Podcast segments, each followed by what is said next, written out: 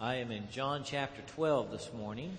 I'm going to return to Ephesians and finish the book on, I'll begin April 11th with the last section. But today and Easter, I'm going to be preaching on these themes from Palm Sunday and Resurrection Day.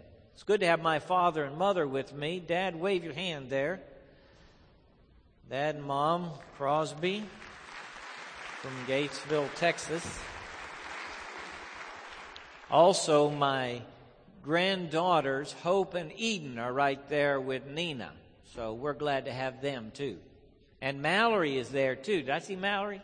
There's Mallory. All right. So we have three of our granddaughters here with us today. Is Laney in the room? Where are the Pryors? Where are the Pryors? Laney's here. She's brand new. We love this family. Jared serves on our staff, and Laney's uh, just two weeks, a little less, and we're glad to have her with us today. It is my birthday today. Some of you mentioned that, so um, I I can't believe I'm this old. I'm just glad I get to golf with Terry Werline. It reminds me how young I am. You know. Good to see you, Terry. Eden Faith, the five year old, got on the elevator, they say, at the hospital. The elevator's full, the door closes. She turns around and says, Okay, people, where are we going? Somebody said, This people's going to seven. So she punched all the numbers for everybody in the elevator. Well, people, where are we going? We're going to observe an event of praise that I want you to internalize. I want you to get it. So when you leave today, you understand that you are not complete without praise rolling out of your heart unhindered. Sometimes you just need to open your mouth and let your head fall back and give all the praise and glory due to the God who made you and loves you. And if you fail to do that, you have missed an important aspect of your life. Now, let me read for you John chapter 12. And John does this so beautifully. I'm starting with verse 12, John 12 because he is recorded and he alone records the raising of Lazarus from the dead. Lazarus, come forth. Somebody said he had to use Lazarus' name because if he had just said, come forth, the whole cemetery would have emptied out. And this event, which John records, so stirs the population that one of the results is Palm Sunday. It is this event of praise we're about to read. Another result is five days later when they hang him up to die. Look at verse 12. The next day, the great crowd that had come for the feast, that's the feast of unleavened bread around Passover, heard that Jesus was on his way to Jerusalem. They took palm branches and went out to meet him, shouting, Hosanna! Blessed is he who comes in the name of the Lord. Blessed is the King of Israel. I hear those words echoing in the Kidron Valley. There on the descent of the Mount of Olives. These are radical words. Jesus found a young donkey and sat upon it, as it is written, Do not be afraid, O daughter of Zion. See, your king is coming, seated on a donkey's colt. At first, his disciples did not understand all this. Only after Jesus was glorified did they realize that these things had been written about him and that they had done these things to him. Now, the crowd that was with him, when he called Lazarus from the tomb and raised him from the dead, continued to spread the word. Many people, because they had heard that he had given this miraculous sign, went out to meet him. So the Pharisees said to one another, See, this is getting us nowhere. Look how the whole world has gone after him.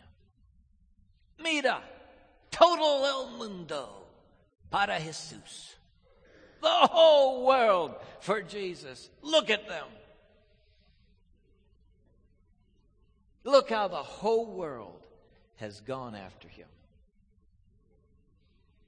Picture for a minute the scene on the Mount of Olives with the Pharisees looking on and the official feast taking place. Passover in just a few days. And people deciding one by one that they are going to line this rocky path that comes down that slope and they are going to sing praises to Jesus of Nazareth. They are going to take off their cloaks and lay them on the path. They're going to cut down the palm branches and they're going to herald him like a king coming into the holy city. They are going to do this. One by one, they choose to do so. And I would say to you on this day, make up your mind. Give Jesus praise. Make up your mind. See, on this day, there are some who do and some who do not. But many of those who have heard the mighty things that he has done and heard about the raising of Lazarus, they are coming to the path. They have decided Jesus is the promised one. He is the chosen one. He is the king of Israel. I'm making up my mind. I'm going to give him praise. And I challenge you to make up your mind. Make up your mind. Give him praise. To give Jesus praise, you see, you can do lots of things. You can come to church, you can open your Bible, you can study, you can enjoy the educational experience. But to give Jesus praise takes it all a step further. You can hang out on the periphery of church until the call to worship comes. And that's when you step into the middle of what church is about. This place is about honoring Christ Jesus as Savior and Lord. And giving Him praise is the movement of your heart that He asks for and requires. When you give Him praise, you acknowledge who He is to say, Jesus is my Lord. I thank you and I praise you. It's a confession of your heart about Jesus. It's very personal in nature. It comes from right here. It says something about your relationship to Him that nothing else in your life does. This is you personally taking the step to give him praise and honor. You acknowledge him as Savior. And you connect your heart to his in praise. Praise is transformational for you on the inside. See, what is happening on the slope, on the Mount of Olives that day, there is a group of people who have long awaited the promised king, the Messiah who would come and restore the kingdom to David. And they believe that Jesus of Nazareth is the promised one. And so they are giving him praise. And there is a great sense of expectation and hope in the hearts of those who do this. But we know better. We know Jesus is bigger than simply the king who will sit on the throne of David in a geographical sense. We know him to be larger than the nation of Israel or a Jewish leader. We know now what they did not know that Jesus is the Savior of the world and our own personal deliverer. And so when we come to give him praise, the expectation and the hope runs even higher. For it is not only about things in this life, but eternal things for which we give him praise. Our praise ought to be fuller than, and completer than any praise given on that day. To Jesus, who is Lord and Christ. Sometimes we interpret our faith and religion in terms of the cause that we support. So we're enthusiastic about the thing we're trying to do together, the cause that we have. Sometimes it's principles that we're seeking to bolster and undergird. And so we participate in our church because there's a cause there that we buy into, and there are principles to which we give assent. That's not what I'm talking about right now, okay? I'm not talking about you being enthusiastic about the cause of helping the hurting and the needy. Or you undergirding principles about patriotism and good deeds. Now I am talking about you personally surrendering your heart and life to the one who came to give his life for you. I'm talking about you worshiping, submitting to him as Lord and Savior beyond any cause, beyond any purpose, beyond any principles. There is Jesus who stands above it all, and He alone is worthy of our praise. We are not gathered into a congregation today around ideas. We are gathered around a person, Jesus of Nazareth who we believe is the Christ, the King of kings and the Lord of lords. Make up your mind. Give him praise. Liberate your heart to connect to him. Make your move. Give him praise. Praise is not just personal it is public. So we give personal praise, and maybe that's how you interpret the praise in your life. But I want you to know praise is to be public as well.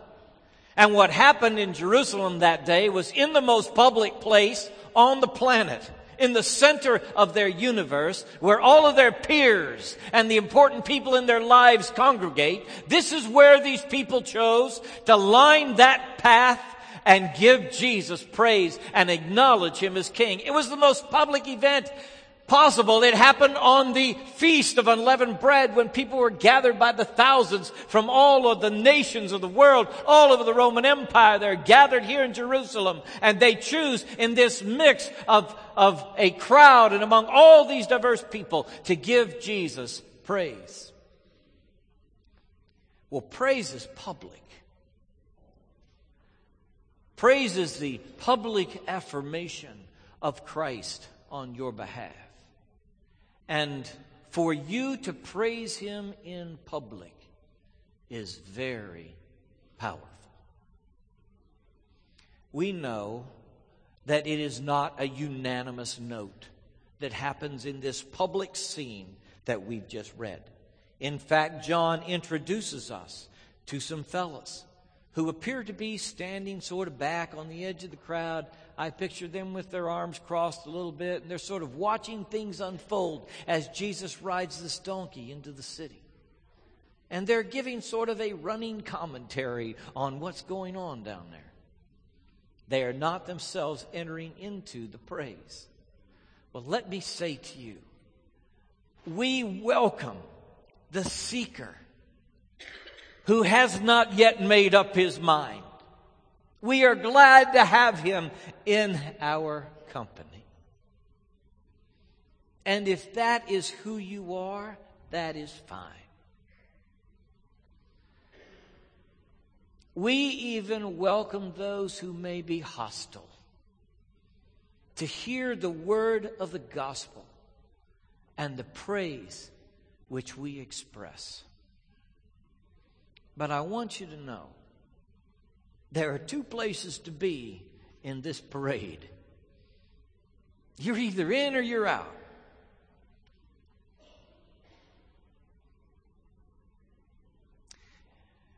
Your public praise is powerful in its evangelistic appeal to your friends. Do you know what it means for a coworker to hear you give Jesus praise? To acknowledge him with your words as the king, as the promised one, as your savior and Lord.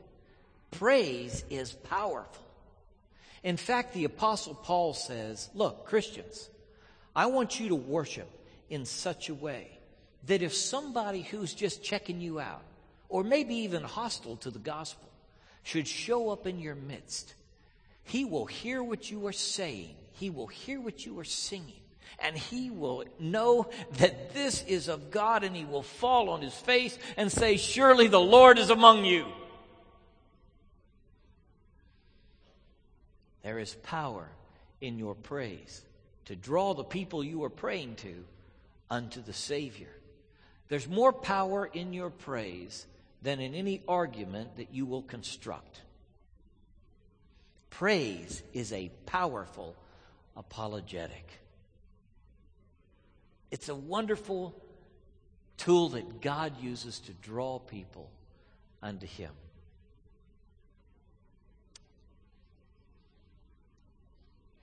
Now, you can make your mark with praise as well.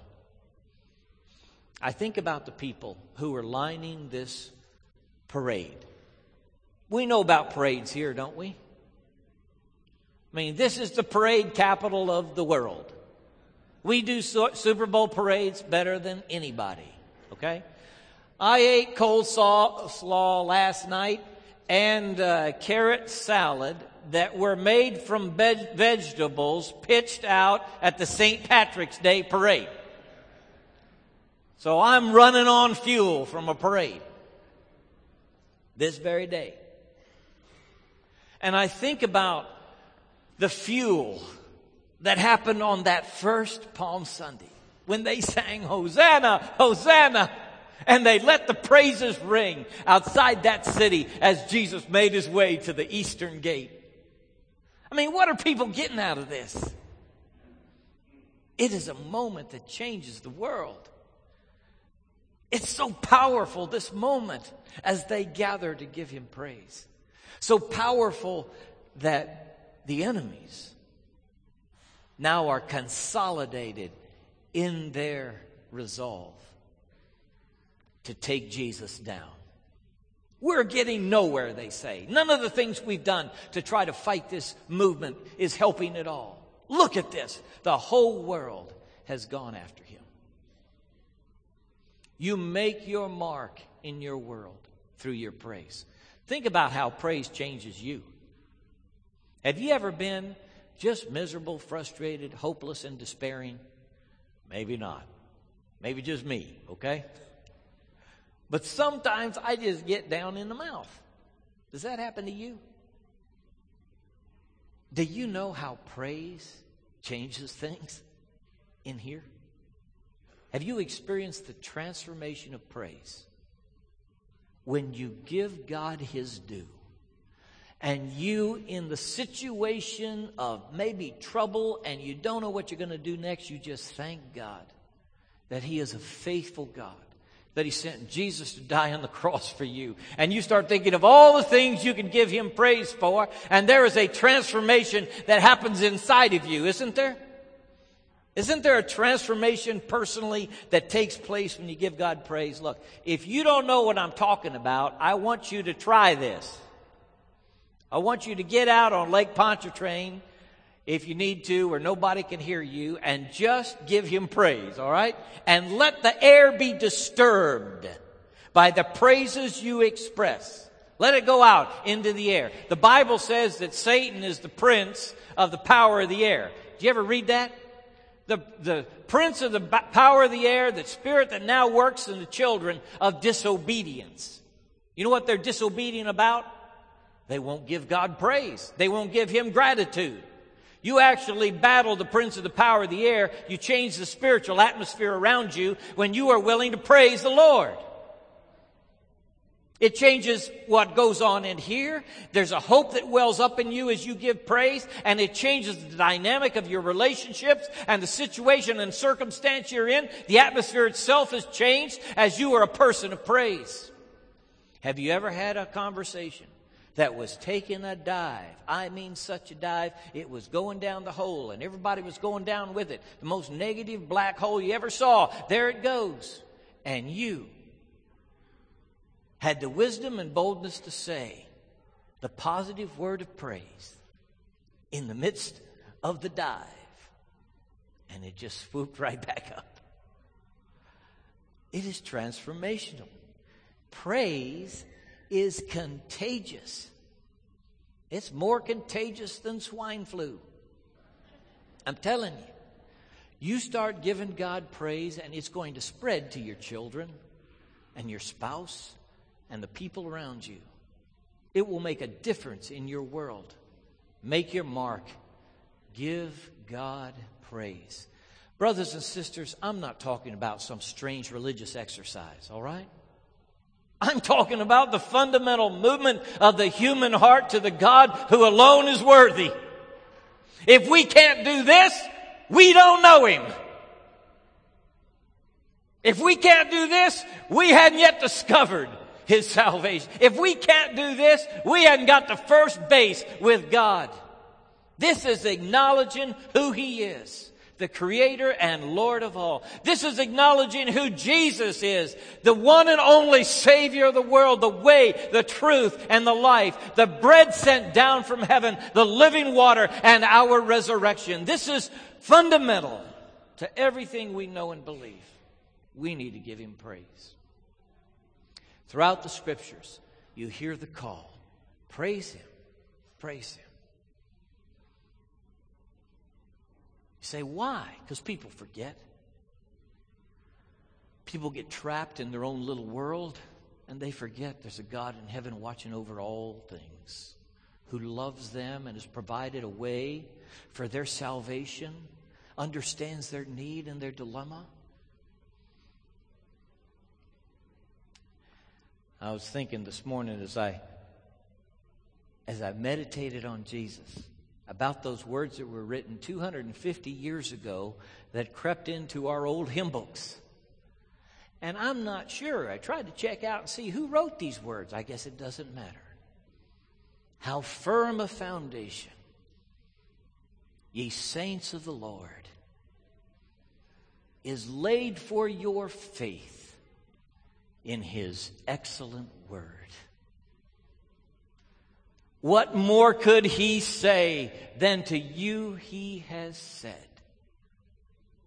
To you who, for refuge, to Jesus have fled. Oh, that's me, God. That's me.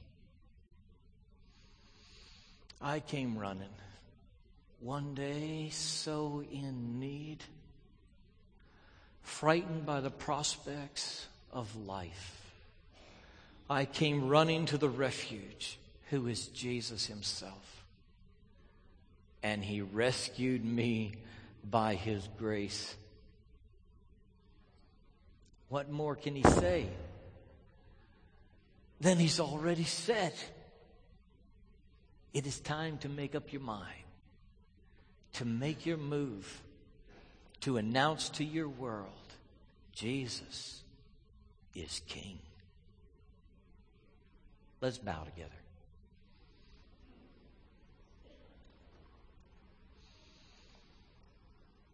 Maybe you've been thinking about making your move. This would be a great Sunday to do so. All those folks gathered in Jerusalem knowing how dangerous it was to say, they went ahead and said it. Jesus is King. Would you make your move in your heart right now, acknowledging your sin? Lord, I need you. I need your forgiveness. I know who I am. Come into my life.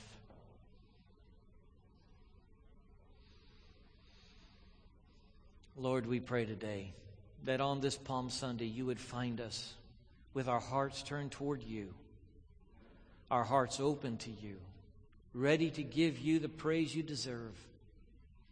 Lord, ready to make our move, make up our mind, and make our mark in praise. In Jesus' name we pray. Amen.